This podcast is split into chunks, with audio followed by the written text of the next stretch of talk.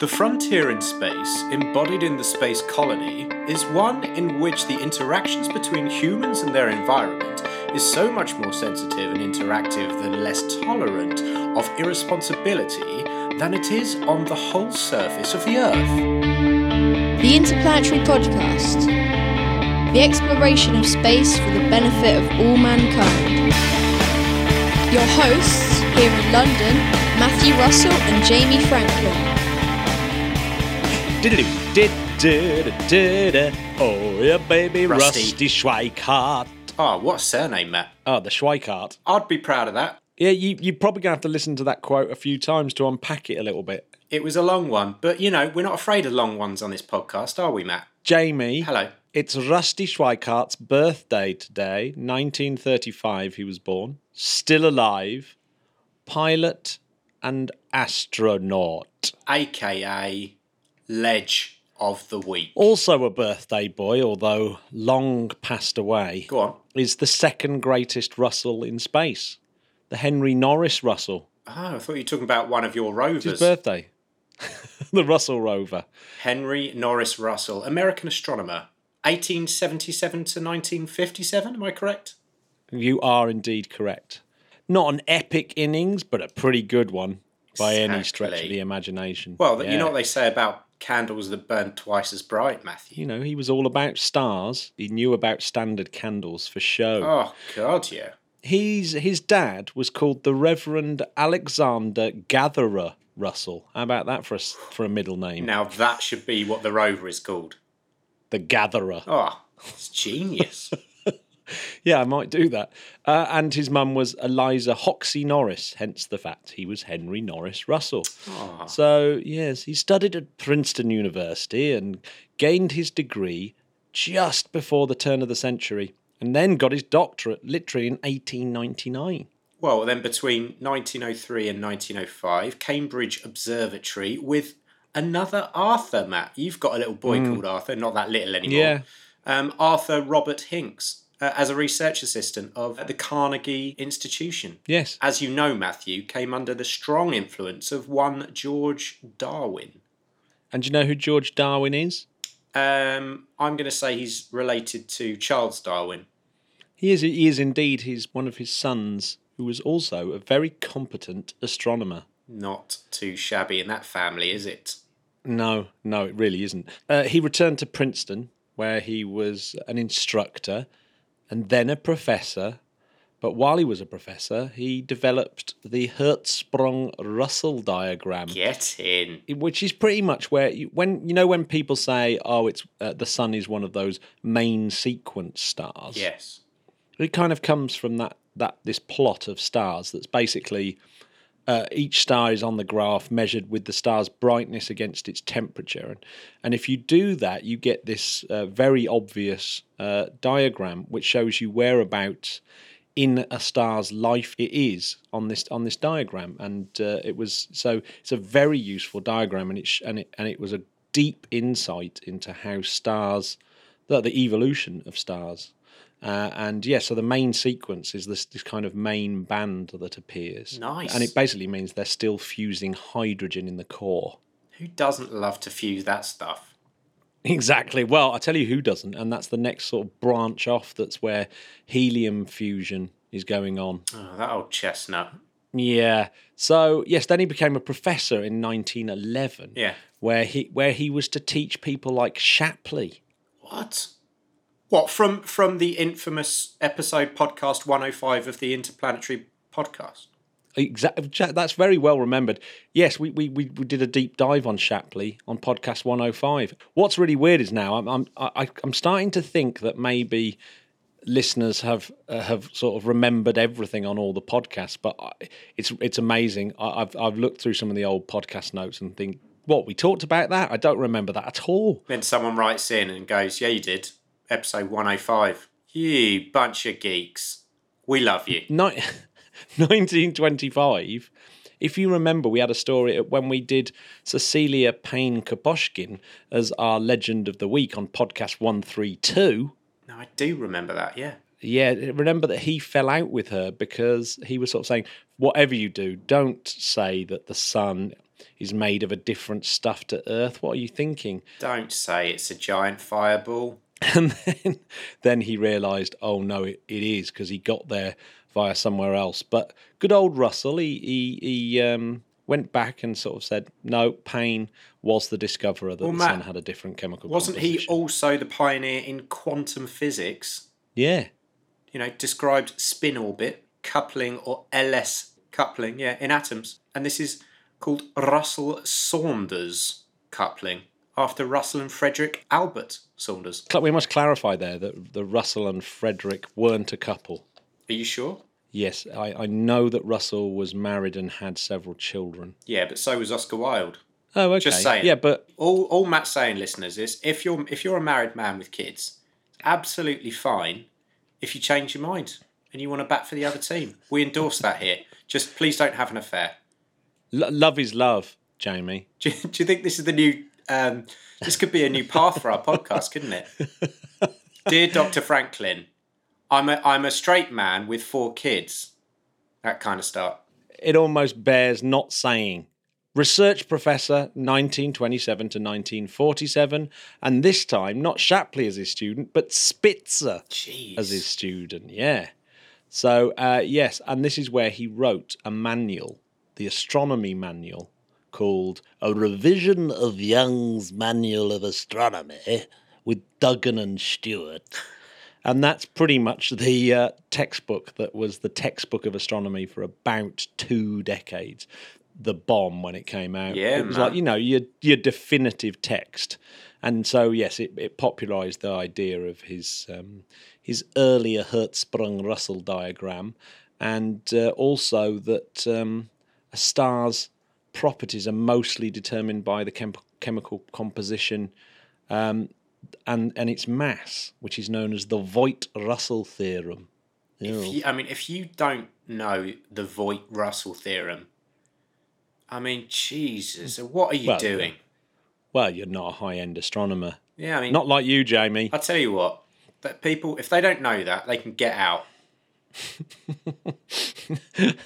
So yes, he was also he, he was director of the Princeton University Observatory, um, and he he died in Princeton. So pretty much his entire life was at Princeton. So he was and, uh, seventy nine. Not yeah, a, not a bad not a bad innings. Yeah, so you can go and visit his grave to, today if you've got the chance and you're in Princeton uh, to the university listening to our podcast. Please go pay your respects and um, let us know. Princeton Cemetery, yeah.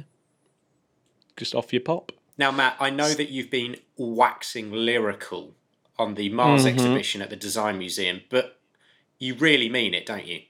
I, I really do. Yeah, going to Mars exhibition at the at the Design Museum is literally insanely good. So if you're in London between now and February, you you've got to go and got, got to go and see it. There's there's lots of cool things. There's even an, the very first thing you come across is a pretty massive Ariane six in the entrance outside, which I reckon are, are I reckon mega Patreon Julio had something to do with.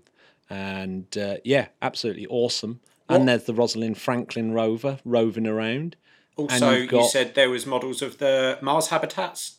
Yeah, so all those Mars habitats that we were talking about on the podcast, Yeah. you know, it- it's got them all like Marsha and all those things. I've been, I, I took some pictures through the glass and and uh, been posting them on Instagram. You sound And like a there peeping was- Tom, Matt, through the it glass. Kind of, it kind of was, and I got to I got to interview an architect, a designer Oh, who works for in. Hassell. Very, very, very cool uh, person who has designed a big, major Mars project. And there was a full size mock up of what the living space would look like, including a kind of vista. Well, I tell so you- that's that's worth it on itself. I tell you why I want to go because I want to learn about hydroponically grown food. Yeah. And I, I actually think you can buy the food as well. So you can buy this food, and it's like I It's think not it seems to be a company. is it? No, it's like it's like uh, you know salad that's being grown. I mean, it, it's salad that's being grown in urban spaces. So with no sun, just just eh, it, so. In, in other words, they they're kind of practicing all the techniques you would need to Yeah. grow stuff. Well, they need to get it. They need to get it better than the cotton plant on the moon, which is great. Ah, oh, yeah. but I mean, Oh, you know, you're not going to feed many people off of that. isn't that strange, isn't it? That, that that 2019 is the very first year that anything grew on the moon, and we didn't really. I can't believe we didn't make more of a fuss about it. But We did, pretty. didn't we? Well, we did. Yeah, yeah, we Although did. I just kind of slagged it off, but I didn't mean it like that. I just meant if You we're going to grow some food, we're going to need to bulk up because I mean I've seen how much you eat, Matt, and this is, we're going to have Mm. to support more people than one. also something that uh, you must do with your time in if you're in London uh, and it's only on for another couple of weeks. So is Solaris at the Hammersmith Lyric, the play of the book, What? the Stanislav it's a Lem. It's a play, yes. So it's much more faithful to the original book. And we've got an interview with the director coming up. That is exciting. Yeah, and an astronomer from the Royal Observatory in Greenwich joined me for that as well. So uh, that that's coming up in, in in a bit. But yes, get yourself down to that. It's it's really critically acclaimed. Uh, it's a great story. Well, and I'll of tell you course, it's a, it's a sci-fi classic, isn't Well, it? It really is. it's Solaris. absolute classic. I'm going to get myself down there, and uh, I might take a few people along. Who wants to come Yeah, with so- me, Matt? I'll tell you what. Before we go to that interview, You've, we- only, you've only got yeah, you've only got a couple of weeks to do that. So yeah, make sure so you do it. hurry up. Um, so interview coming up, um, but first we're going to have to talk about SpaceX drink. Drink Elon Musk. I mean, hashtag broadband in space. Just saying. Yeah, well, that, that- quite a lot of news is is coming out of this one. I love the fact that Elon Musk said on Twitter, "Right, I'm attempting to post something via Starlink." So he must be the first person ever to tweet something via a. And isn't it great that he followed via up his with own- "Whoa, it worked." It worked. I mean, fair enough. I mean, it's. I mean, that is actually incredible, isn't it? That he's like sitting in an office somewhere where they've got this terminal that's able to connect to this tiny little. Um, well, I say tiny. It's sixty satellites that they've put up so far, but that's not enough for proper coverage. But I tell you what, military aircraft apparently have been testing this, and they're getting like six hundred and ten megabits per second while flying. Jeez. That's pretty cool, isn't it? And that's just off the, the first 60s. Let me ask you, Matt. Is that enough megabits to get the to stream the interplanetary podcast? Well, I think that's what they've been testing it Well, with. I mean, surely. that- yeah, because What the numbers have shot up, up there? and so I can only assume it's it's it's American pilots uh, listening to the podcast. So hi, hi, if you're listening on Starlink, Safe journey, please. safe Space, space people. safe journey. But it looks like yeah, Gwynne Shotwell was saying that they want uh, to have they want to be delivering actual broadband by the middle of next year, which would require would, well, she requires another six to eight batches. And the user terminals to get finished. So these user terminals, I would imagine, is kind of the, the big hurdle here is is designing something that can actually talk to the satellites Yeah. up there. Um, so there's 60 up at the moment, and they were launched on a single Falcon. And then you've got, they reckon you need 400 of these things to to provide minor coverage. So I guess that's what Gwynne Shotwell was thinking. 800 for moderate. They have the approval to launch 12,000 Starlink satellites, 12,000. and they've applied to loft up 30,000 more. I can hear the the- I can hear the disgruntled astronomers now. I know. Well, just think about it. At the moment, we've got two, two, about two thousand, over two thousand working satellites in total. That's not just you know SpaceX ones. That's in total, total. Every single nation on Earth. About nine thousand satellites have been launched, but a lot of those, of course, have burnt up in the atmosphere since. But yeah, thirty, an extra 30, 42,000 satellites. Just on one one of these mega constellations. That that's pretty crazy. Well, thank isn't it? goodness space is big. Now, of course, well, we obviously, if you've been looking at Twitter and all and everyone, they're all down at the IAC, of course, this week. So there's been a few announcements, and and we, we should do a European one. So Ariane six is going to have a ride share mission to the moon in Hell 2023. yeah, it is. the Ariane Space CEO Stéphane Israël uh, was a person that flagged this up, and they were saying it could deliver eight thousand five hundred kilograms to the lunar surface. Hell 8.5 yeah. eight and a half tons, and uh, it, they expect it to be government and private customers, and they also mentioned that they want, and I think this is even more exciting. that In 2022, they're going to be pushing uh, ESA for a space flight, a European space flight program, a, a human European spaceflight program. So, so um, that that's pretty awesome. And they've also been talking about um, uh, getting funding for the Prometheus engine so that they can get it ready to use on things like the Ariane 6, perhaps, but certainly a future reusable European launch vehicle. I'm excited. That's big news. Yeah, and an, an, an other big news. This is quite a, this is quite a big one. Blue Origin also said that they were creating a national team.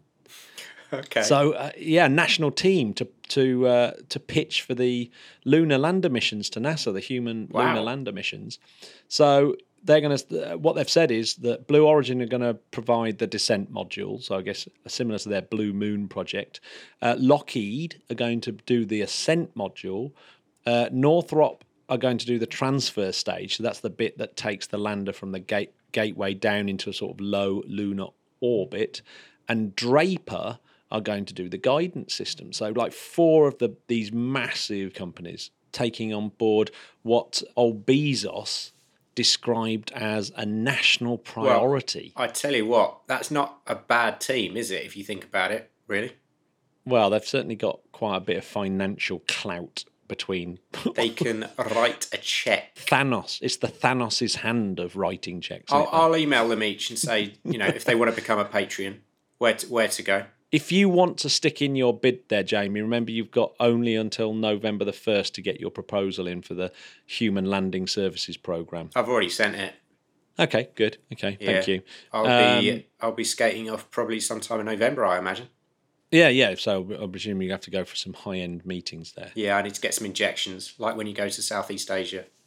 Well, hopefully we'll hear whether you've won that bid uh, before the end of the year. So that's that's uh, something to look forward to. crossed. See, so what you know, we- we're moving at high pace. If 2024 really is feasible, Really Uh, is fast. Uh, something something I did notice, Jamie. Oh, it's yeah. been the len- the the eleventh lunar day that Chang'e Four has been uh, on the moon, and it's just woken up after another extremely cold night. Um, and of course, the cold nights are um, half a lunar month because because of course the moon is tidally locked. So as it goes round, it it basically in a lunar month you've got a night and a day cycle. Yes. So yes, for every lunar month that we have, there's been a day and a night on the moon. For well, if you're in one place, that is. Uh-huh. If you are the Chang'e Four lander. So yes, both the lander and the rover woke up and and uh, back to work. So the Chop, U chop. two Jade Rabbit two uh, woke up and they're uh, resuming their work in the lunar exploration. They're like teenagers waking up at 11:45 a.m., aren't they? Do you think they're slamming doors and Yeah, eating pot noodles as well? I wish I was never born. God, I hate the moon. It's so boring. Can I go out? Fair, Yeah. even all my friends have died. Even my plant, Oh, don't. Gonna get me filling up. Jamie. But the big British news is that reaction engines have validated the pre-cooler at hypersonic heat conditions, and this this is actually pretty massive, I reckon. So they've successfully tested the pre-cooler at airflow temperature conditions representing Mach 5. So if you were to go Mach 5 in your fighter jet, this is how hot the air would be coming into your engine. So that's five times the speed of sound. And that's a massive milestone. And it's so much faster than any other pre-cooler. Yes. And just so you kind of work what that actually means, it means that it can get um, airflow temperatures down from a thousand degrees centigrade or 1,800 degrees Fahrenheit, if you prefer that, in one twentieth of a second. Jeez Louise. That's quick. So, yeah. So they, they did that at their Colorado Air and Spaceport in U in the United States. It's, this is a facility that's been built for that purpose for these HTX testing program. And yeah, so that's demonstrated the pre-cooler's ability to actually cool this airflow. And that's absolutely monstrous because I mean that's 50% faster than the SR seventy one Blackbird ever went, and that's the fastest plane ever. So and twice as fast as Concorde. So that's pretty that's pretty epic. Well, have we got a quote from uh, anyone from Reaction? Well, I should have emailed Alan Bond, of course, who is, of course, the daddy of this, and and this this Papa it could it could yeah. So so I, I, I will I will email Alan and see what his Well, uh, thoughts are on this. then. But um, but let's do Mark. Let's let's hear Mark Thomas, the chief executive, and and he says. This is a major moment in the development of a breakthrough aerospace technology, which has seen reaction engines, pre-cooler test, and Mach V airflow temperature conditions smashing through previous achievements at Mach 3.3 temperatures and paving the way for hypersonic flight. That's pretty cool, isn't it? That's a good quote. It is a it's a it's a good quote because soundbite. It, it, it- yeah, and he goes on to say that this this technology is also really useful for lots of other things as well. So they they may even before we see these hypersonic Sabre engines on aircraft and on rockets, we we might see them in other kind of industrial processes anyway. So this is Well, as it This is- As space keeps proving, we're not just doing stuff to, you know, better space, are we? No, we're not. And and so this is a major milestone. After 30 years of work by people like Alan Bond and Richard Varville and John Scott Scott, this is this is very good news. And uh, so the UK Space Agency and the European Space Agency were have been involved in reviewing and validating the design, and now they are uh, uh, doing tests for another set of tests at Westcott in Bu- uh, in Buckinghamshire, so back in in Blighty. But this HTX hot heat exchanger test, the actual engine, the actual kind of test stuff was built here in the UK and then shipped over to Colorado for testing. And it's basically a, a massive jet engine that's blasting hot air at a at another device at this pre-cooler to see if you can get the temperature down. You So say that I blast hot air, don't you? Exactly, and, and I, I basically need some form of pre-cooler before my ears so that I can cope with it. Somebody send Matt some pre-cooler at Yeah. once. Ah, yes. $100 million they've managed to raise reaction engines to do these tests. Science Minister Chris Skidmore, this is quite a good one. It's quite funny because he manages to bring in a bit of Brexit here. So, Here you we go. ready? Yeah. The Sabre engine is one of UK's most exciting engineering projects, which could change forever how we launch satellites into orbit and travel across the world. It's fantastic to see reaction engines passing this significant milestone, which demonstrates how its pre-cooler technology can deal with the extreme temperatures associated with travelling at five times the speed of sound. The government invested 60 million quid in Sabre and it's committed to taking a more strategic approach to space, developing our national capabilities to complement and expand on the UK's leading role in the European Space Agency once we leave the EU. Is he from Mumbai? He was. He's uh, like Elon Musk. He's South African. I felt myself slipping into South African then. That's what she said. It was said. weird. It was weird. It's, it's hard, isn't it, maintaining a accent over a long period. It very it, it is is very hard. But you know what? I think you did very well, Matt. It made me think of you talking to me about which curries you like from the Birmingham area. The inventors of the Balti curry. If, if you're ever We're in, going to get some ever, emails now. well, we are. But if you're ever if you're ever in Birmingham, and you need a decent curry. That that that really is it. That, There that's, we go. that's the, the one. Royal That's the Faisal. one. You heard it here The Royal first. the Royal Al Faisal. Matt, Well, it we- certainly was. I don't know. we, it, you know, um, may have changed hands. It, it could well have done. Uh, shall we listen to this interview? We shall. I'll. Shall I tell you who it is with? Please. Matthew Lutton, who is the director, and so he's like the the big dude. He was such a lovely guy, and you know he'd he'd actually come all the way over to Hammersmith just to do this interview because he's he was flying off back to back to the southern hemisphere um, to to to start work on something else because apparently w- once you've got once you're in your first once you've done your first couple of nights you're off to start the next one even though these things take about two and a half years to put together and It was ace Wow. because I was joined by this really, really cool guy called uh, Brendan Owens, who is an astronomer from the Royal Observatory Greenwich. And What, so it what was a crew. yeah, so and, and we were just sat in a little room and we had this little chat. So uh, would you like to hear it? It's quite fun. Let's roll the tape. I could say. The Interplanetary Podcast, putting the ace back into space. I'm at the Lyric Theatre.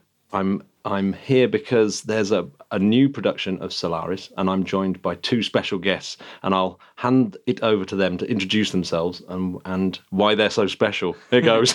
Uh, I'm Matt Lutton. I'm the director of this production of Solaris and the artistic director of the Malthouse Theatre in Melbourne. That's one of the co-producers of the production. Uh, I'm Brendan Owens, and I'm an astronomer at the Royal Observatory Greenwich, and uh, I look after our public programs there. First of all, I suppose is yeah, tell us a little bit about your production and. well, I guess why why should why should people want to see this one? Is it, is it, is, does it have a kind of uh, USP to it? um, uh, well, this is a production of Solaris that was adapted by uh, Scottish playwright David Greig. Uh, we've been working on for about two years. Um, and we adapted the novel, so Stanislas Lem's novel, uh, as opposed to either of the film versions. So um, it's been, and you know, part of this challenge has always been about how to marry the science and the philosophy and the human story in Lem's novel. Um, and I mean, I was always interested in this. I've always been interested in, I've never done a science fiction story on stage. You don't usually see them on stage. But I've been really, I've always been fascinated in stories that on stage scare you in some way. They have a level of dread or existential dread associated with them. Um, and this one for me is also a story of like the limits of what human connection can be and and what I you know I guess it, for me it asks questions about is there a limit or a capacity for us to connect with others and things that are not human um, and I like the unanswered questions Lem proposes there. Do you think there's a reason why people don't do sci-fi in theatre? I just want to pick you up on that. But is, is it because sci-fi is just very, very hard to stage? Is it a production thing, or is it, or is it the stories themselves don't necessarily lend themselves to theatrical? Um, I think it is hard to stage. Uh, yeah, I think there's a lot of parts of that you see in, in the genre of science fiction that are incredibly difficult to stage. I mean, intergalactic battles and a whole lot of you know a sense of sort of that scale can be very difficult to realize in a form that actually well you know theatre is a form that I think works best when it's inviting an audience to imagine and, and leaves holes in it. It's not like a film and needs space in it to invite an audience in to imagine with you, um, which I think is brilliant for science fiction, but also very difficult for other parts of it. Um, Yeah, yeah. yeah, because because I guess you, you the film anyway, the, the the original Russian film, it feels really claustrophobic. Mm. You get you kind of kind of you feel enclosed in. So Yeah. presumably that bit of it kind of lends itself to theatre quite well. Well, well, that's why. I mean, I think that's why I was drawn to Solaris because I read the novel and just went. It's actually sort of four characters trapped in an interior in a space station, which is incredibly theatrical. Like many, many plays have been written about a group of characters trapped in a house or trapped in a interior that's claustrophobic. So the fact that it's that situation, uh, but floating, you know, or suspended in orbit above a planet means that um, it's got a wonderful theatrical conceit inside it, but also then a fantastic space for uh, an audience to imagine uh, that planet and imagine where I think they are floating or orbiting. Oosh, yeah, yeah. I mean, that's one thing that I'm trying to in my head work out because the story of Solaris, just just as a quick cap, is, Yeah. is, is, is that they they uh, is there's a there's a space station above a. Is it an exoplanet? Yeah, I would say so. It's an Yeah, yeah. exoplanet, an exoplanet. and and it uh, and it, it has a vast ocean that's a, a Yeah. that seems to be a living life form in itself, and they're trying to work it out.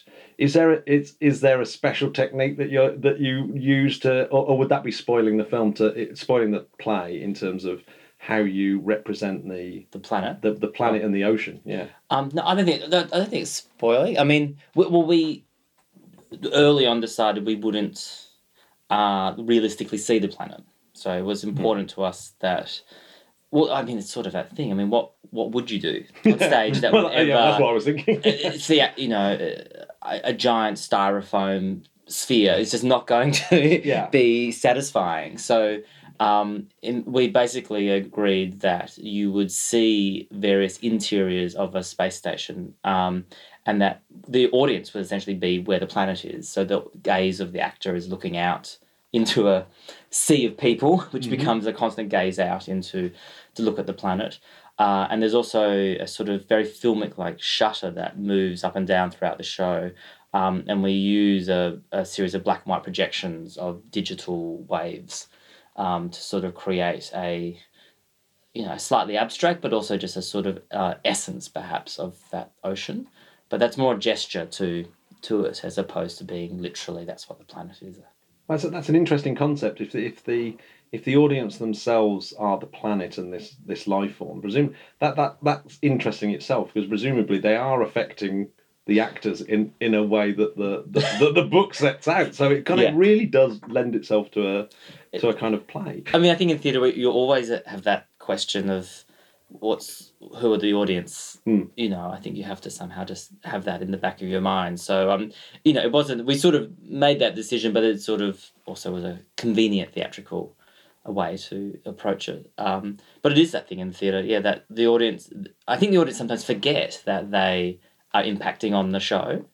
Like it's often it is strange when you know you, you see and feel an audience that thinks that they can't be seen or hmm. can't be heard, and actors are sort of going, "I can hear you and see you, and you are influencing everything I'm doing up here." Yeah. Like the more you cough or the more stiller you are, shifts the rhythm of the show. So I think it is interesting to think of the audience as a as a you know it is a giant consciousness that's in, in, you know impacting upon the Yeah. poor people on stage. Yeah, in, in a way that's almost unfathomable. yeah, yeah, yeah, that's right. yeah, that, that, that yeah, that's it's. I'm glad it's not just lecturers that have that Feel that nightmare. so I'm, I'm, I'm going to bring I'm going to bring in our resident astrophysicist astronomer type person. So, uh, in terms of is it is this some is this a trope that you hear for in like astronomy? Is this something? I mean, obviously we're, we're out looking for life in the in the out in the out in the universe, and is is this a is this a kind of trope where we might not even recognise the life even if we saw it? Yeah, I think that's a good point. Um, whenever we think of life, uh, we think of one body that we know of hosting life, and it's planet Earth. Hmm. And in science, to have an example of one is is, is bad science. You want you want to find something else elsewhere and, and see do the same systems work? Uh, did they have the same chemical ingredients? And and you can rewind it back to the fusion that happens in stars and the sort of core ingredients you have. But we've got such a complicated system here on Earth, and we're still trying to figure out how life began. Uh, and we do think actually um, oceans and movement of waves was actually incredibly important for how life got started. So, so speculating that that, that you know tidal influences and waves and, and an ocean world is is the origins of life, or could be the origins of life, is yeah, it's worth speculating. We kind of got a, a blessing and a curse as well with exoplanets. Um, we can't see them in any detail. You see all these fantastic concept art, so it's Yeah. great. um, but really, w- most of those detections are, are little winks of stars, or little wobbles in stars, and then it's up to us to kind of try and uh, best facilitate the vision of what that planet is like up close. But it still leaves a lot open to interpretation and imagination. so Solaris has space for that as well. So you were lucky enough to see Solaris. Yes, this production was the uh, I mean, we've been hearing that, that that it brings more of the science into it than the than the films. So uh, is there is there something is there a kind of science angle that you kind of actually left you a little bit kind of oh wow that's a that's a that's a great concept. Um, I really liked just the idea of um, this uh, push and pull you don't get in the films.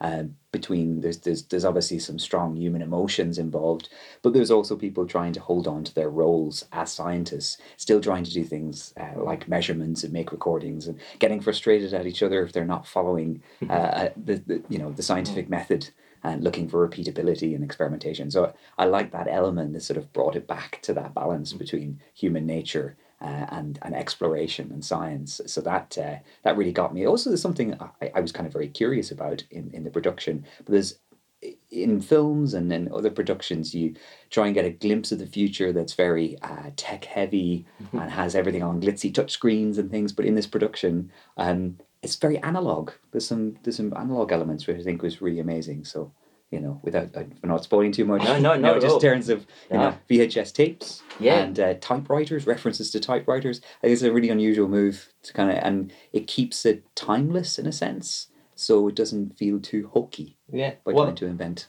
Yeah, well, that's a re- okay. So that's a really interesting point. So, so when you were thinking about the production values then, and and bringing Yeah. this kind of analogy thing in, was that a wink to the was that a wink to the movies, or was it a wink to the, or was it uh, uh, was was there another artistic reason for that? Well, no, there, there was certainly a wink to that aesthetic. That you know, we were sort of acknowledging that the novel comes from the '60s, like it has that's its era, and so we we went, we didn't do explicitly '60s, but it has got a nostalgia looking back and the sense of um, well, it was imagining a future from then. So I guess we were saying let's in from that level of technology, let's imagine ourselves back.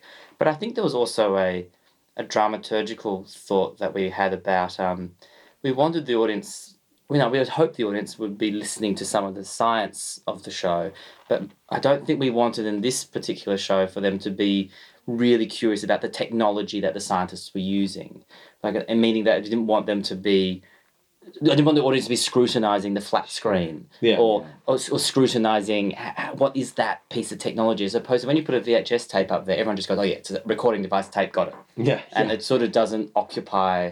Well, I hope it doesn't occupy your your imagination to work out how to. I, I'm a total sucker for that sort of stuff Yeah. well. If I see a piece of tech that somebody's tried to, I don't know, leap forward into the future, I will get lost and. I go like, oh, why were they thinking about that? Oh, maybe, uh, yeah, if I Exactly. progressed uh, Yeah. nanotechnology or something, and I might be able to see how that works. And then I go, oh, hold, on, where am I? Yeah. What's going on? Yeah, yeah. So yeah, it's not a distraction in, in, in your production. Well, that's what I mean. Because I do the same. I think the same thing if I see those technology. And in certain stories, that's brilliant. If but if that's the world that you're inviting your audience into, it's for this. We wanted to direct our audience to their imaginations elsewhere. I actually like David Lynch's Dune, uh, bizarrely, Yeah, even though everyone everyone else hates it. But I, I like it because it doesn't fall into that trap. Like everything, you know, nothing looks like super techie at No, all. no. I, I also love. I mean, we sort of had a little bit of fun in this production of Solaris because, like Space Odyssey and and Tarkovsky's Solaris, I love that that older genre sci-fi. Uh, it's very human. Like they have coffee machines. You know, it's like you know, in in Space Odyssey, like you see that they've got the coffee machine there, and they've got the orange juice machine, and there's all these things in this space, and I just sort of love that they uh, humanize it. They try and take, they try and make it like home. You know, they try. It's sort of uh, something like a floating hotel more than a um, science laboratory. So I sort of find that interesting. Did you did you talk to any did you talk to any astronauts or anything like that to sort of get a sense of what it's like to be isolated out in and working in that kind of environment, or, or any other kind of person that works in that kind of environment? Em- embarrassingly, no, we didn't have a lot of personal conversations. We did the designer and I. We did a lot of research, visual, a lot of research into a whole lot of um, available photographs from NASA, um, which was just really interesting to see the practicalities of what the documentation of you know space, what being up in um in the space station, the International Space Station, would be really like. I mean, I can I'm still just interpreting images, but that was actually just really useful. Actually, how messy it is, Yeah, and how it's sort of not Yeah. it's not the austere cleanliness that we've inherited as a imagined from you know film. It's very looks very just everything that is practical and everything's got a purpose and but everything is very functional and messy. Definitely, we've got like. Uh, it's funny they do actually have like coffee machines and Yeah. things like that. They brought that up. An Italian astronaut, Yeah, right. and she, she brought brought it up, and uh, they even have a special cup to Yeah, drink right. espresso in, in microgravity. So that, that that home comfort thing, you know, they're four hundred Yeah. kilometers above the air. It's not that far. It's not like Solaris, but Yeah, yeah, you may as well be totally cut off. So they try and look for those creature comforts, yeah. Of course. keep you sane. Yeah. Yeah. Yep. Well, v, yeah, VR's coming into that, isn't it, as well? Like, I think Tim Peake wore VR headset ah. while he was doing his London Marathon. That makes sense. and, and sort of Yes. looking at the at surroundings and, and listening to rain and you know Oh, all, all those kind of things are kind of that apparently it's those sort of things you really miss the, the rain and and the smell of fresh air i'd imagine i i can't help thinking that the international space station stinks It's recyc. It's all recyc. So I think I'm sure it has Yeah, right. some sort of scent to it. You know, I don't want to. I haven't asked him or anything. but, uh, I don't know how much they'd uh, trying to mask the reality of that one. But Yeah, right. Yeah. Wow. yeah but so with with with with this production then you're I'm, I'm assuming you don't you don't attempt to think that it's it's in zero g or anything that, that you're going with a a, a, a one g space station that ev- no one's trying to pretend to float around. I wish. I mean, I, I wish we could do, but like the amazing Tarkovsky film where they just lose gravity for like you know forty five seconds, and well, we there was we did talk interestingly. Um, some early design ideas involved a large window that would be filled with a, a film of water um, that we could then where you would never you would the audience wouldn't see the surface of the water so the frame would be larger and that we would be able to drop objects into or performers into to let them float past a window. So we're literally using water to create you know anti gravity I guess. But um, it felt like it, it never earned its place it was like well we could spend all our money on that Yeah. and use it for a moment of trickery and it didn't actually earn its storytelling place So when you when you were when you were sort of looking at, at, at how to do it, and, and you you're using presumably you're using the, obviously the the Russian film and the original book hmm. to kind of as as touch points. Did you did you at any point bring in the George Clooney uh, film, or was or, or was that a, a kind of non-starter? Did it not float any boats? It Was didn't. Uh, uh, so look, the book was always the The the, the, rock, Yeah. and and even the Tarkovsky film, like we you know we watched it uh, and you know discussed it, but then put it aside. It was important not to let it hang too heavily on in, in the mind. Um, the, and the Clooney film, yeah, we didn't draw a lot from it. I mean, interestingly, we sort of realized that the Clooney film, like us, um, at some points got caught. Well, not not caught, but was trying to work out what to do with some of the uh, the more the secondary characters in the narrative. And the Clooney one has that twist of that one of the visitors is actually. That's right. I'm spoiling it, but Yeah, yeah, Which it- did yeah, surprise yeah. me. Yeah, it had the effect of being a twist, but but and I can some extra. and I can now and understand the writing process of that because you get to that you know that character Snow and you can go in the book you can go he doesn't really have a great arc you know like he does he doesn't really transform he doesn't have a really he, he doesn't end in a different way to the way he began like it's and so we did the same thing going through lots of ideas of inventing something um, and I, and it ended up our inventions got less and less and it's a bit more faithful to the book. But I can see how they got there in the Clooney film of going, we have to invent something, otherwise the character's too bland. Um, but also, I think those, you know, I think the film is tough. I mean, we've done a gender swap, um, and, and and one of the things was not having a a female visitor that is sort of just mm, mm, basically mute and sort of very um, un, you know, sort of isn't you know isn't a very active character in both I think the Tarkovsky and the and the Clooney. So we sort of part of our one of our thinkings was to avoid that was part of the gender swap. Right. Okay. So that so so there is sort of very big kind of like character differences. in- Yes. In, this in this production. Okay. I will. I won't delve too deep. 'cause I, I want to watch it. Yeah. I want to watch it and not spoil it for myself, let alone everyone else. Just wanted to say, I love the, the set design's a bit, a bit just just gushing here. That's all.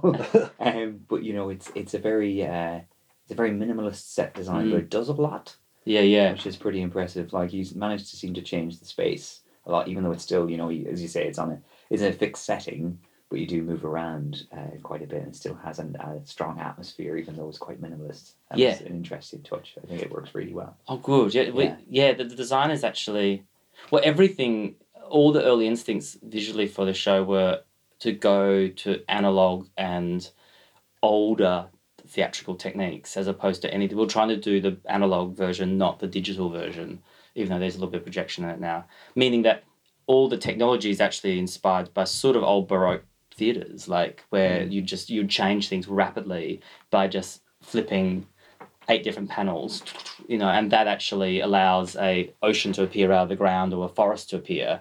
It's really old tech, It's just lots of, you know, it's the theatrical conceit of lots of small objects uh, being able to move quickly, as opposed to the difficulty of moving one object, one large object that takes a long time. So that's basically our set. It's just lots of small panels that can move swiftly. um, but it's been around for a long time. That that you know that technique. But um, I, I want to ask. I want to ask you about. yeah, what, what, or just what you think um, about the idea of, um, uh, I guess Lem's idea of what happens if do we have limits? Like if we is it? Uh, do you feel like that we're going to hit moments in uh, in exploring space where we just go, I, I don't have the capacity to understand that. I guess it's interesting. You know, I try and keep uh, the spark alive for like the human exploration of space. Yeah. But you know, it sounds it sounds a bit lame to say, but space is so vast. The possibility of getting beyond our solar system or even beyond the inner planets. Yeah. Uh, it's unlikely. It's very unlikely. But we're, we're inevitably, I think, going to have to see it through the eyes of robots Yeah, right. uh, you know, even into the into the distant future. So um, I guess it will be a lot about interpreting what comes back and how close you can take the physical self out there without actually going there. It's maybe a, a little Yeah. unusual, but we don't know how, how things are going to go. But we know if we want to go to a distant star system, we're probably looking Yeah. at something that's incredibly light, maybe a solar sail driven by laser light. Uh, there's an idea of a starshot program and get to the Right. the nearest system and, and then see what comes back from there. So you're working with the most minimal amount of space and operations Yes. to try and interpret what you're seeing and, and bring that back. Um, but I guess if you could, if you could click fingers and, and go to different places, uh, there are bizarre systems out there, exoplanet systems that are quadruple star systems, uh, and our solar system is abnormally kind of boring compared to other places, uh, which probably is why we've we've kind of had a nice big window of civilization to grow and, and, and Yeah. develop and not get ripped apart or have our atmosphere shredded or anything like that. Um, but most stars in uh, our galaxy are, are, are binary systems. Yes. They are two star systems. Yes. Um, so there's plenty of them that have uh, the figure eight, Eight. In in, In in, Sol- Solaris. I was yeah. I was looking back up on that, and there are some theories that could exist, but for a limited time only. Right. So okay. mainly those systems would have a planet orbit the, the two stars or just one each. But to have it go across them Would- and figure eight would be physically difficult and, and, and limited. Right. Well, limited time. But possible for a short period of It's time. possible for a short period of time, Wow. theoretically. Wow. Kind of, uh, you imagine uh, a two star system as, uh, as two dips in a rubber sheet. Yes. And if you imagine, imagine trying to roll a marble, it's in one dip. Yes. It's got to get over the hump Yes. and get around and then back over the hump again, in a sense, if you were to throw a marble into the system. So it's quite a careful balance that Yeah. it doesn't just either slip into falling around one star or to go too far and go around both. Yeah, it's quite it's, it's the old it's the age old three body problem, isn't it? Right, yes, well, yes. So, it uh, yeah, is. That's uh, right. There are some things that get so complicated, like the, the three body problem, the four body problem. And correct me if I'm if I'm wrong here, but it's so complicated. Yes. Without just raw computing power and simulating it, you can't work out what the hell's going to happen. No, no, so frustrating. You know, the, the more I spend in this area, the more I find that the simple things, or the apparently simple things, are more and more and more complicated. Uh, for instance, just the moon going around the Earth. It drove Newton mad. he just, he just, he was already a little bit cracked, but he, you know, that, that, that the frustrations of all the parameters involved. You think, oh, moon goes around Earth in a circle. Oh no, wait, it's an ellipse. Oh, it's an ellipse tilted. Oh, the, the orbit shifts. Oh, it wobbles. Uh, and Yeah, all of that. yeah. And, and, and, and it's amazing that we've got to a stage where you can have predictions, you know, millennia into the future of when and where the next eclipses will occur. Um, and that's just thanks to centuries of observations. That's for something that's close to us. yeah. And then we're trying to work these things out there much further away. Yeah. And that's on the shoulder, and that's on the shoulders of giants, Oh, right? absolutely. That's on Yeah. your Newtons and your Keplers and Yeah. your Copernicus. Yeah. These aren't slouches. No, so- so- yeah, I, it's a really interesting point. Though. I, I I love that whole thing. That I, th- it seems to me that virtually everything that, that gets put in front of the human brain, we, we are able to, to to get to some understanding. You Yeah. know, like if you think about our understanding of even the natural world, and and why why should we understand space, and why should we understand jellyfish? Why should we understand? You know, when we um, obviously we don't understand jellyfish as much as we would like, or understand No. space as much as we would like, but but we, we feel as though we're making progress. So I, Mm. it, it'd be.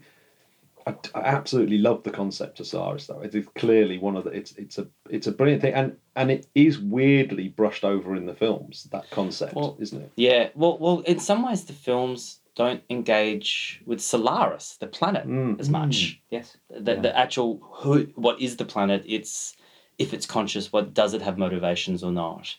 Uh, and, and just its its history, its science, its legacy, like its heritage, like is not really unpacked. And you know, Lem's book does huge passages on it, which are brilliant to read, but also difficult to turn into. I understand why they're not in the films because I don't. Apart from an, a, a lecturer appearing Mm. uh, and giving a, you know, the 15, Yeah. you know, Tarkovsky, I can Yeah. imagine, could have done that. He could have done a 15 Yeah. minute lecture. But um, it's hard information to um, turn into something that's dramatic. Hmm. But um, but no, it's yeah, it's interesting that the planet is not present sometimes. Yeah, I mean, it, that that going back to the, the the chances of ever having humans go out to these things is Yeah. is just it's the the fact. I mean, like you said, just the vastness of just the inner solar system is just Yeah. preposterous. Yeah. It's just preposterous, and then and then you go out just the solar system, and it's just like oh, going out to another thing. But that, that there's that whole idea that maybe humans will change will, change uh, hu- humans, not just robots, but actually Oh, change yeah, what a human is. So maybe Mm. it'll be in a the, the, the people that the people like the- will, will looking over something Yeah. some crazy exoplanet with some life form that we're really struggling to understand Yeah, won't even be what we would understand anymore we, we wouldn't even understand ourselves at that Mm. point yes, because it's so it's so it's so ridiculously far away being able to yes. to do it that that's that's almost the depressing thing about being into science is you suddenly realize the things that you love in science fiction are just so far away aren't they? yeah. I mean, I try not to go on about it at the podcast because it seems like such a depressing. Thing. Like even going to Mars is is like Yeah. it's it's it's pretty ridiculous. Yeah. But it- you know that is that is crazy to think about as well. Like um, just six to eight months in a in a tin can in space with a few other people. Yeah. Um, that's something that I, I did catch me in, in all versions of Solaris is Yeah. just that idea of being enclosed in an environment, whether you're Mm. distant uh, around uh, in an exoplanet system or on your way to Mars. You have to live with the the psyche of other individuals and interact on a long term basis and Yeah. still try and keep pieces of home with you in a sterile environment Yeah, um, and continue with your job, but also be friends, be colleagues, all of those things. It's slightly terrifying. I think so too. Yeah, well, when I, when when I watched it, when I watched the film when I was young, I I actually thought that that's what the the film was about. I actually thought it was about just Isolation going or- just going mad because Yeah, you're yeah. isolated. I actually didn't. I, and I guess it's because Solaris doesn't feature in the film enough. that I didn't actually yeah. realise it's Solaris that's that's causing the mas- Yeah. madness. I wasn't. Yeah, I didn't. I, I either missed it the first time round or or not. So is it with with the production? Presumably, that's really obvious. From it, it, it it drags you in, or do you play on that, or do you play on that isolation as a as a as a way of kind of Uh, uh, storytelling? Yeah, I think the isolation is there, but not. Oh, well, is actually for the lead psychiatrist, the lead psychologist, Chris Kelvin. I think she is also using. I think she's do, uh, negotiating her loneliness and her desire to how she manages her relationships with people. I think is a big part of the story, and I think like um, you're saying, I think going out into space, I can imagine must be like going into intense introspection, like. Yes. Yeah. I think you would just go through your own therapy process endlessly because you'll just have, I just assume, contained space, very few people, you would just go into a tunnel of reflection, which I think would just expose, I, I wonder whether it would expose every, every doubt and shame and, you know, question actions that you've gone through and question your emotional, you know, compass. And I can imagine it'd be a very confronting process. Or maybe all astronauts have to go through a very rigorous psychological process to. Astronauts, I, I don't know if anybody else has, has met a few, and I'm, I'm Yeah. sure you have. but Yeah. uh, you know, anyone I meet, they seem to be just as cool as a cucumber Yeah, yeah. Yeah. all the time. I just, I don't know if that's you know built-in personality type or Yeah. is amplified in training and things, but they really seem so calm. Well, when you look at when you look at the, the, the selection process, it's like how did how do you get down from seventy thousand people down to six for the like the European astronauts? And it's just Yeah. like, yeah, it's not about physical fitness. Uh, and it's not it's not necessarily about mental. But, Yeah. but there's clearly one thing in there that's mega important, and that that that, that they're not going to crack like Yeah. you would expect them to. That because we don't really understand ourselves. I mean, really, that that's the actual answer, isn't it? You No, you, you we if we if we went to Mars, I'm pretty you know I'm pretty certain in a can in a tin can, like you said, for, for six months, and then you've got to start working on Mars and survive. Yes. It's like man, you, you just you definitely go mental. So we, we we have no idea what would happen to us. So we don't really understand. We don't understand ourselves, let alone No. let alone another big wobbly gel jelly on on a on a on a on a distant world. Yeah. Uh, that's an idea though that we we didn't get to unpack. I don't think fully in the play, and it's sort of in the Lem novel though. Is that is the is the thing that the Solaris is possibly also a consciousness that can know you better than yourself, hmm. and how actually terrifying that could be if it can if it's able to preempt if it's just actually able to preempt your synapses preempt your thoughts before you have them if it's able to know you better than you know yourself, know your actions, know your impulses. Like that's that's terrifying. It's sort of like metadata that can mm. preempt everything you're going to do, and therefore you, just, you have just ex- you've, you've just I've just explained. You've just described Google. yeah, exactly. It's it's like, a yeah. massive algorithm. Yeah. Like there was a part of the play originally about Snow arguing, going, we should. If we can get this, if we can understand how Solaris does this and bring it back to Earth, imagine the, what we could do. Yeah. Like if we could do what it does on Earth and just by being in the presence of other people, completely absorb and understand what they're doing and predict their behavior. The terrifying power of that. But Dystopian future. yeah, that's right. It's Yeah. I don't know if we want to unleash that. So how how long does how long does the play run for, and, and when's the and does it go to anywhere else? Is it just in At the Liverpool? moment, no. We've, we've uh, played in Melbourne, Edinburgh, and now we're here, and we play until the second of November. Tickets? Any tickets left? There's a few tickets left. It's selling fast, but there are a few Okay, tickets. yeah. Yeah. So right, I bet I better get this on the podcast. Yeah. Yeah. And what what about yourself? What, how how do people hook up with you and, and, and learn about space at, the- at, at the Greenwich? Is it Greenwich Observatory? Yeah, the Royal Observatory Greenwich we're uh, basically open most days in the year.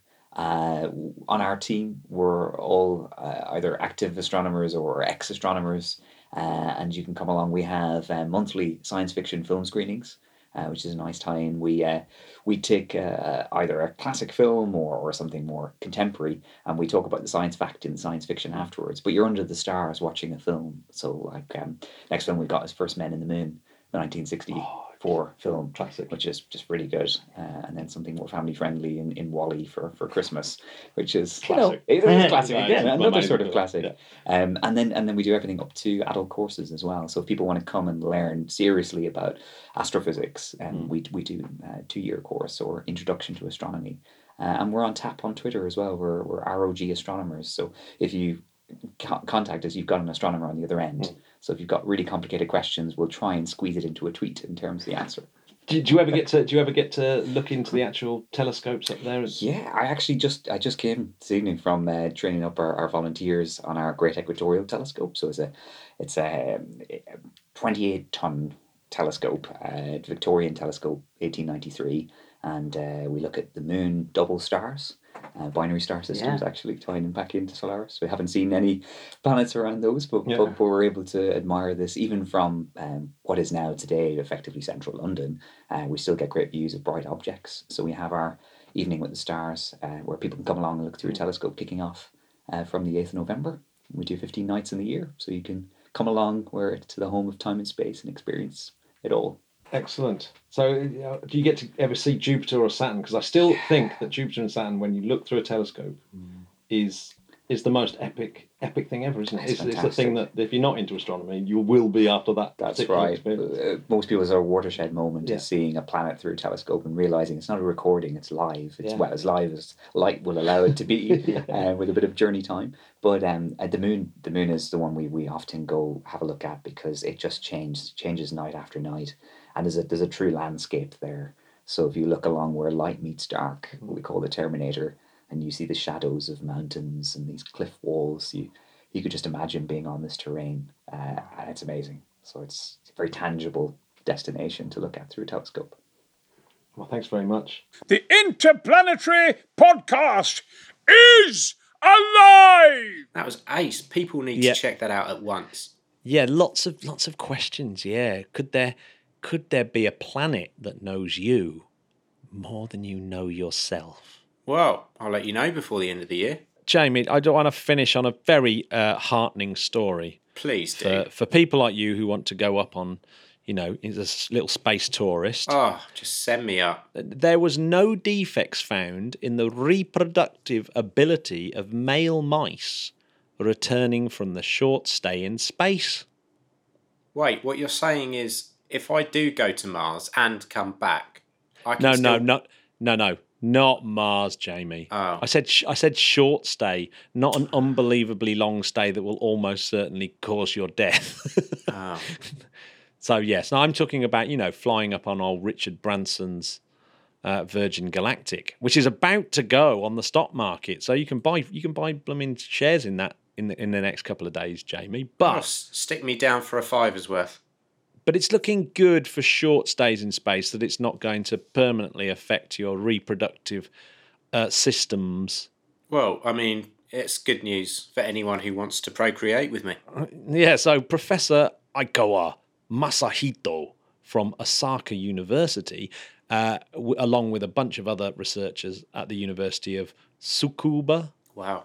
Yeah. Uh, is that right? Do you reckon? Oh, I- sure. Uh, uh, and JAXA, of course, the Japanese Aerospace Exploration Agency. Yeah, they were they they've been looking at uh, mice that they sent to the International Space Station.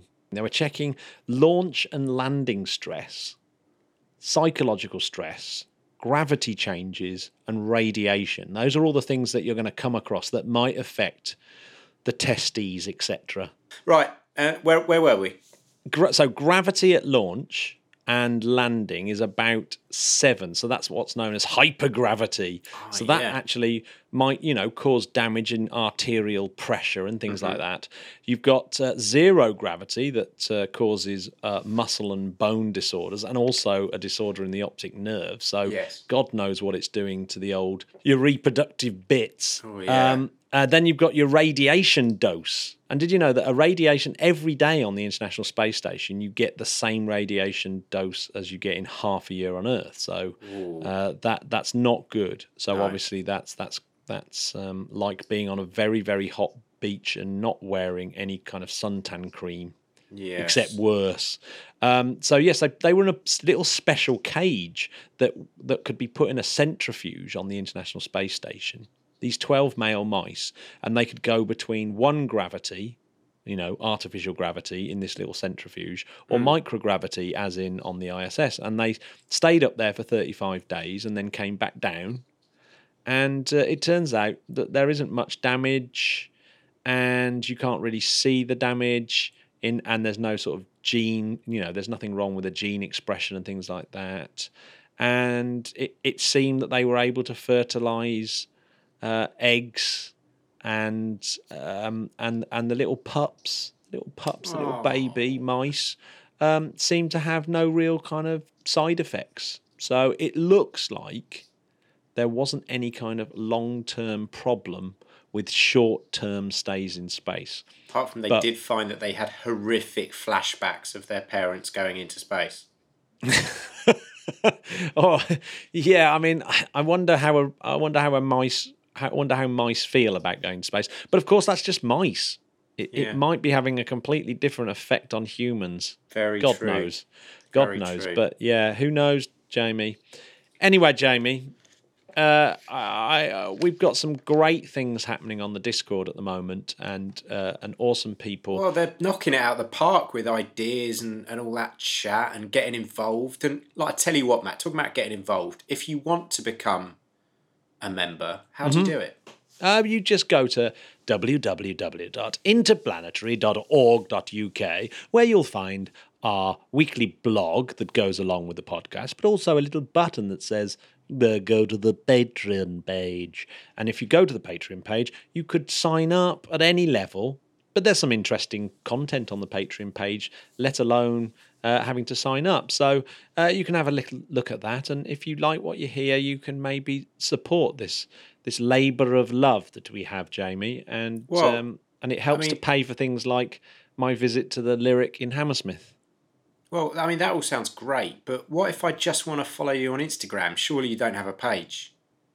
Well, we do, Jamie. We really do. Get out. Yeah. It's the Interplanetary Podcast. Oh, it's as simple I as think that. something like that. Why don't you come and follow us and leave us a little comment um, and get involved in the show? We'd love to hear from you. It's our favourite thing ever, isn't it? Hearing from from people who listen to this drivel. Yeah, the favourite thing ever is getting emails telling us that that people have decided to do a master's degree in space I because they were fans of the podcast. I mean, we've actually encouraged people. Isn't right, is it? People changing their studies because of us two idiots. I know. That's uh, it actually brings great warmth to my heart. That's why we're doing it, Jamie. It really makes us happy. And uh, long live the people who uh, uh, deciding to change their life to better mankind. Space is the place. That's what everyone's saying. So we will bid you farewell. I'd like you all to have a good weekend. What about you, Matt? I would definitely like the Spodcats to have a good weekend. I did have an idea that if you're a Spodcat and you would like to uh, write a little blog post, you can write a little blog post, and we'll stick it if if it's good. We'll st- we can we will edit it and we'll stick it up on the interplanetary.org.uk. And what can the blog post be about, Matt? It can be about anything about space. You know the podcast. We do a little You bit of rockets. We do a little bit of black holes. We do a little bit of astrophysics. We do general chit chat about space stuff. So it can be anything. And uh, if if you so if you fancy doing that, that'd be absolutely brilliant. Absolutely We ace. We'd love are- people when they get involved. We love people getting involved. So why don't you have a think about what you would contribute and get a writing? And don't think you're not good enough because uh, have you heard me? I mean, come on. I, I can I safely say if Jamie can do it, you can do it. It's it's definitely inspiring. uh, so have a good weekend, everybody, and don't forget, look up. See you soon. Bye.